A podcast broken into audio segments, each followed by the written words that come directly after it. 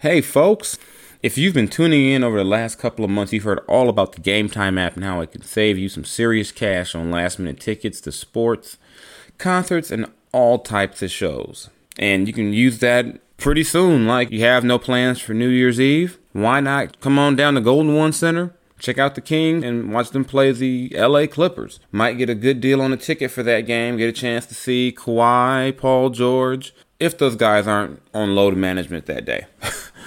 Game Time is hooking you up for the holidays with a $10 credit. Here's what to do. Download the Game Time app in the Google Play or App Store. Click on the My Ticket section of the app. Create an account.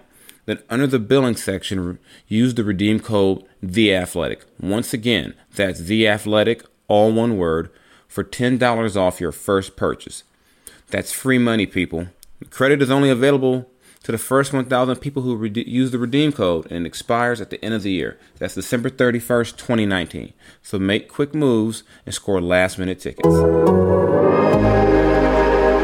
This is Jason Jones of The Athletic with your latest edition of Post 82 uh, of the Throne Room Breakdown, where we break down each and every game the Kings play this season uh, this time we're checking in following the uh, Kings' loss to the Denver Nuggets, 121-15 in Denver. Uh, drops the Kings to oh, well, how should I put this? No, I'll say drops them. Yeah, it drops them to 12 and 21 on the season. The Kings are now on a seven-game losing streak. Not good at all. Not good at all. But this was probably the best they've played in terms, especially offensively, in quite some time.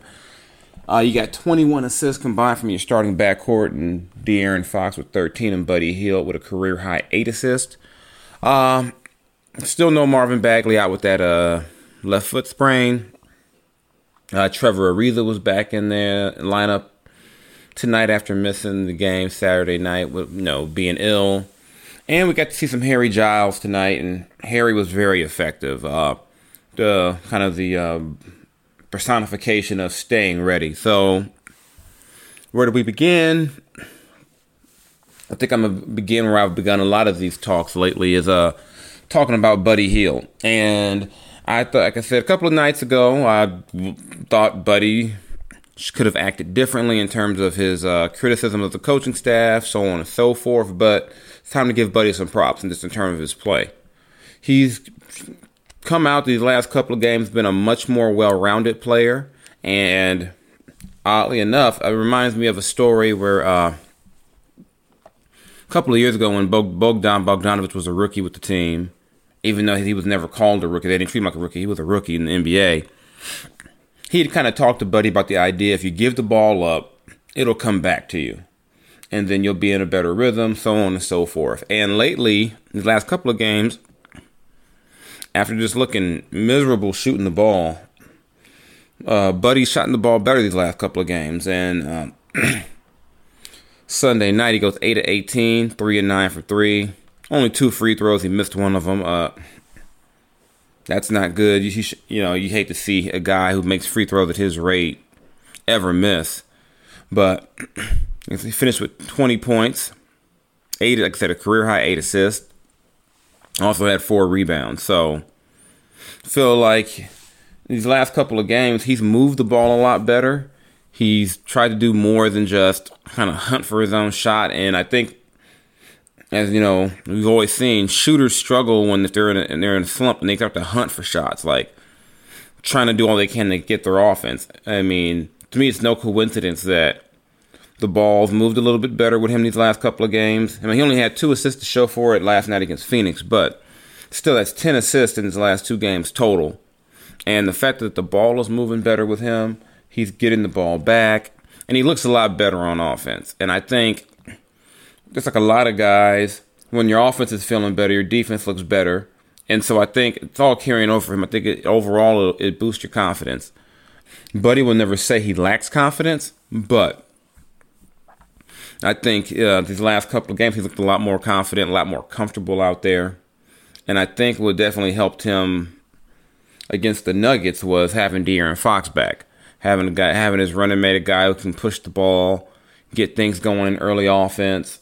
just by the nature of him, just by the nature of his game, just the way he runs, it forces the other guys to get moving faster. So I think that uh, those two things, you know, the the fact that Buddy's trying to is being a more well-rounded player combined with De'Aaron playing last tonight definitely helped him out. So like I said, uh, yo, I was hard on Buddy for how he acted a couple of games ago, so I got to give him props for how he's kind of uh, answered the challenge, so to speak, and come out and been a much better player lately. Then I'll move to move on to De'Aaron Fox. I missed one game with the uh, back spasms. Was questionable going in with back uh, back soreness, but I think one thing we, we can't really deny about De'Aaron is that De'Aaron is tough. I mean, he's going to uh, if he can somehow get on the court, he will. Remind you that's that grade three ankle sprain if he hadn't played till sometime in January, it wouldn't have been surprising. And I don't think anyone looked at him crazy because that thing can keep guys out for two or three months. The fact that De'Aaron got back basically in about six weeks or so, a little more than a month, that just tells you that he's a, he, he's tough. He wants to be out there. He wants to compete and he wants to play. And I was I never had any concerns about this, but when De'Aaron kind of jumps back in the lineup, there isn't any. I didn't. I don't sense any disruption. I mean, De'Aaron's going out there. Uh, he's more of an offensive threat than Cory Joseph, obviously. So that that's going to give you a different dynamic. But you know, tonight, 18 points, 13 assists. Yeah, can't really complain much about that at all, just because he's keeping the offense flowing, the ball moving, and all in all, the Kings finished with 32 assists, the kind of number they need to have They've been in the teens and 20s lately, teens and low 20s. Not like, I, I don't want to say like it's 28, 29, but to get that going. So even in a loss, I know we're not here for moral victories. This isn't Little League basketball. The, the Kings don't get a trophy because they tried hard, but at this at this stage, you lost seven in a row. You got to find things to build on. So I think that was that's another thing the Kings can definitely build on going into to this game against the LA Clippers. And um, two more, play, a few more players you want to highlight tonight. Nemanja Bjelica. I think going back to this lineup, uh, while it's not good that Marvin Bagley III is hurt, I think getting uh, back to a lineup with Bjelica starting will open up the floor more, and maybe that will aid in the Kings picking up their picking up their pace, getting their offense flowing a little better. And Belly hit hit up the uh, Nuggets for 27 points, 10 of 13 shooting, five of seven on threes, six rebounds, two assists. And it's the way he's played most of the season. I think. I think Luke Walton has to really consider, even when Marvin is healthy, just keeping Marvin with that second unit for a while, just because. I just think this offense right now it needs it needs the spacing, it needs the flow, you know, and and it's one thing to add one guy back in and De'Aaron, but when you're adding two guys into a lineup, I don't know. After a group of kind of playing together for a while, I think this is the thing. You know, it it might be the thing to do is just to uh, take things slowly with with Marvin and just kind of let Belly continue to do what he does. But we're jump jumping way ahead with that because we don't even know when Marvin's going to be back. But that was this is more about just giving Belly his props to what he did tonight and Richaun Holmes with Richaun Holmes, 18 points, six rebounds, and off the bench we got some Harry Giles. Um, Harry hadn't played since November 27th. That was the game in Philly, and Harry comes in, gets you 11 points, Wow, 11 points, 3 rebounds, 3 assists, a steal, and a block in 17 minutes. He had 5 fouls, but I think some of that will, the fouls will kind of uh, begin to clean themselves up. If he can get on the court more consistently, stay with the speed of the game, and just kind of get a better flow for the game and how it's going to be called. But this was a game we're going in uh, Luke Walton figured because the Denver Nuggets do play bigs, you know, they're not one of these teams that have abandoned the idea of having more than one big on the court at the same time. This could be a game you could get Harry in. Like I said 17 minutes. Um, if you're a big plus minus person, Harry had a team high. He was a plus 10 team high. So there's a. This is a big time for Harry as well with Marvin out. And one of the things that's uh, to remember with the whole Harry Giles situation is that whether the Kings intentionally did it, I mean, admit it or not, when you don't pick up a guy who's that young, his pick up his options for next season, what you're really telling him is that you're done with him. Because you're saying that, you know, we've seen enough and we're ready to potentially lose you for nothing. But Harry's got a great opportunity right now because if Marvin can't stay in the lineup, if Marvin continues to deal with these injuries, this is Harry's time to uh, carve out his role on this team and to make sure that even when Marvin is back, he's going to make Luke's job tough. You got to make Luke's job tough to decide who do I take in, who do I put out because I mean, Richaun Holmes has earned every minute he's playing this season. Nemanja Bjelica has earned his minutes. And really, there hasn't been enough Marvin Bagley to kind of figure out where exactly he fits on this team. So if Harry can carve that out right now, I believe that he's got a chance to make it tough on Luke and to to uh, to not play him at all if he can keep this up. I mean, this is a it was a it's going to be a matchup thing. You know who they're playing, whether these teams are playing big or small. But if Harry plays well, Luke may have the to play him no matter what the other team is doing. And so, let me judge back a little bit. Uh, well, never mind. Let me. I digress, or however you want to put it. Uh, I want to touch on one more rotation related thing. Having De'Aaron back, having uh, you know, going with the with Belly at the four. I think that allowed uh, Luke to only play Trevor Ariza 17 minutes.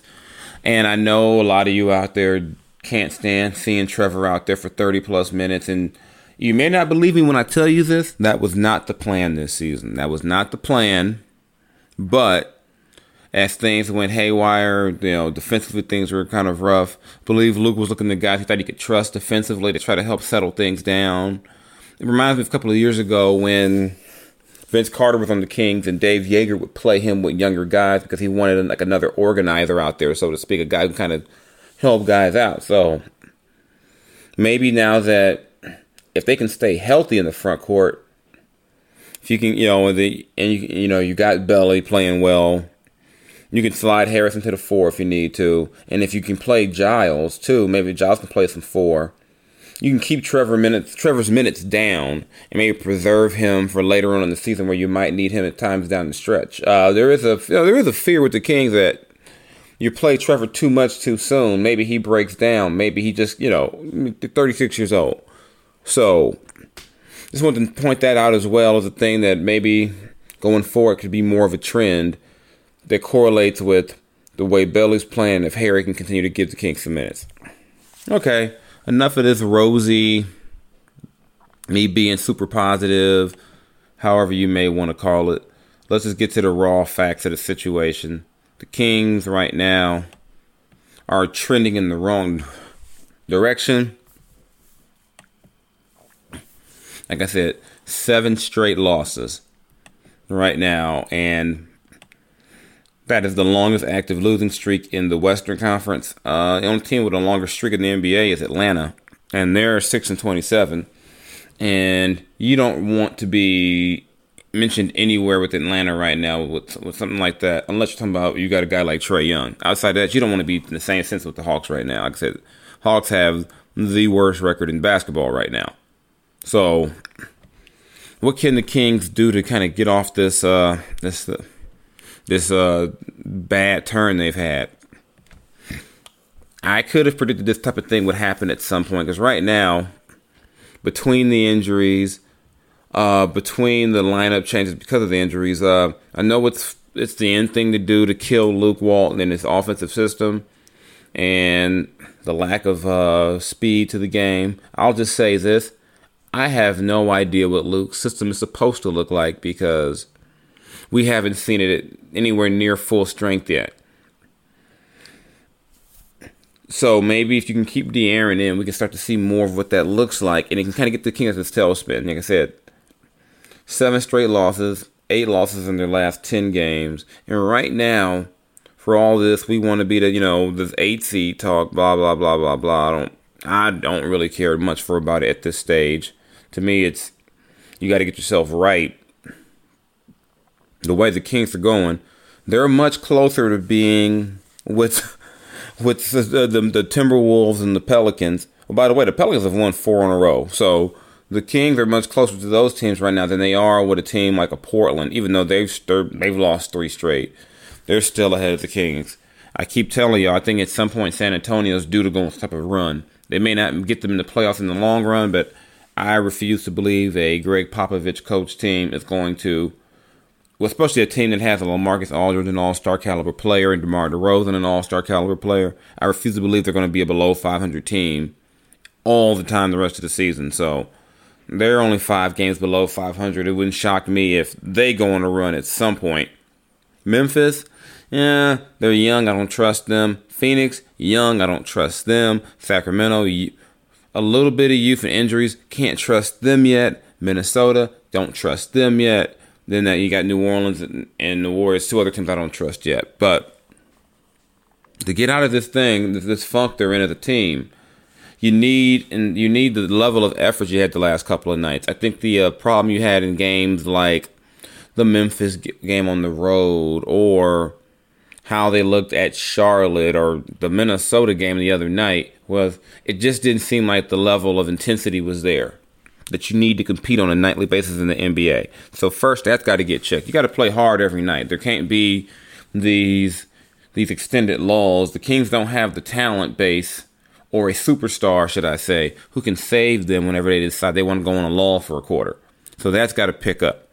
Defensively, that's got to pick up with more consistency. You have to have more consistency on defense. Yeah, it was great they scored 115 tonight. Gave up 120. You give up 120, and you also allow the Nuggets to shoot a high percentage as well. So that's what you can't have. You, you need to you, you got to get back to tightening that up. The Nuggets tonight they shot 51.9%. So actually, the Kings shot better than them. Actually, the Kings shot fifty two point nine percent. So, but the, you, so you have to tighten that up. You have to bring that down, and also the um, well, to this this free throw situation. They're fouling too much. The Nuggets had twenty eight points on for free throws. The Kings only the Kings only shot seventeen as a team, and they were twelve of seventeen. So they're not even making the ones they're getting at a high clip the last couple of games, whereas the Nuggets were 28 to 31. So you got to get to the line more. I know it's frustrating when they're driving and not getting the calls all the time now, but you got to keep doing it and try to get the whistles turned your way. And you got to make those free throws. You know, you can't. If they're making free throws, I mean, I think they win. The, they may not beat Denver tonight, but they probably beat Minnesota Remember, Bogey missed two in one of the overtimes, and they probably win last night against Phoenix after making the free throws. They missed three free throws in the fourth quarter. So, areas of improvement to me that you got to work on. You got to tighten your get back on your defensive flow. You got to tighten that up. You got to get to the line, make your free throws, and you got to start putting the opponent on the free throw line. That's what you got to start doing if you want to turn this around. Uh, like Tuesday afternoon, uh, on New Year's Eve, the Kings will be hosting the LA Clippers. And just so you know, before you guys get confused, they do not like to be referred to as the Los Angeles Clippers. They are the LA Clippers. So they'll be in town. Who knows who actually will play for them that day? You know, it's an early day. Maybe it's a load management game for Pat Beverley or Kawhi Leonard or Paul George or maybe all three whatever the case may be, this Clipper team has shown they can, you know, beat a team like the Lakers more than once, but they've also lost some games, even at full strength. They've lost to Chicago. You know, they've lost to Phoenix. So they they they they definitely can be had. So it wouldn't be a better way for the Kings to go out than with a or go out of 2019, should I say? And season doesn't end on Tuesday, but no better way than to go out with another win just to end this losing streak. I don't think you want you don't want to turn the calendar to 2020 on an eight game losing streak. But I'm pretty sure with the game being at two, even if they did, they got enough time to get out, get your party on, forget about it for a few hours. Still, I know Vlade says that they have a you have a 24 hour uh, limit, uh, not 24 hours. That once the clock turns midnight, you got to forget about the game, good or bad. And I don't think you want to have you know six seven hours of remembering another an eighth straight loss. So if you can tighten up that defense, continue to move the ball the way you have on offense, get to the line, make your free throws, and stop putting the opponents on the line so much, it's a good chance you end this losing streak sooner than later. So I'm not going to say it's definitely going to happen Tuesday, but you got to you got to try to they, they got a chance to end this thing sooner than later if they continue to play at least the way they have the last couple of games and tighten some things up. So I guess that's the half glass half full version of me when it comes to the Kings right now. And I guess to me, all in all, this team, even at full strength, to me was not a playoff team. I just thought they would be about the 10th best team in the West, probably. But the way the West is, is shaping up, they've got a chance. Maybe. Maybe. Like I said, I don't trust them and a lot of other teams around them. I do trust Portland a lot more than I trust the Kings, and I I trust OKC, especially if they're, if they're not going to trade Chris Paul. So the Kings got some work to do, but it starts Tuesday. It starts with trying to end this losing streak, and we'll go for there. So you know where to find me. Uh, hit me up on the Twitter, Mr. Underscore Jason Jones. Hit me up on the Instagram, Mr. Jones LBC. Uh, not much else to add to that, y'all. Y'all, so y'all have a good evening, and uh, we will catch up with you soon. Throne Room Breakdown will be back. Myself and Kenny Caraway. He's probably somewhere outside running around, acting like he has no type of class or sense right now because the Niners got lucky and won a game. Let me stop for the Niner fans. Come for me. He's having some fun with y'all, but I'm pretty sure he's running around as excited as he could be just because now he they get the host of no they're the number one seed in the NFC. So me, it is what it is. I'm getting ready to uh, hit up the Game Time app at some point next year, so I can go to Las Vegas and catch the Raiders in their new fancy looking Star Wars type stadium. So y'all be good out there. Again, this is Jason Jones, Post 82. I am out.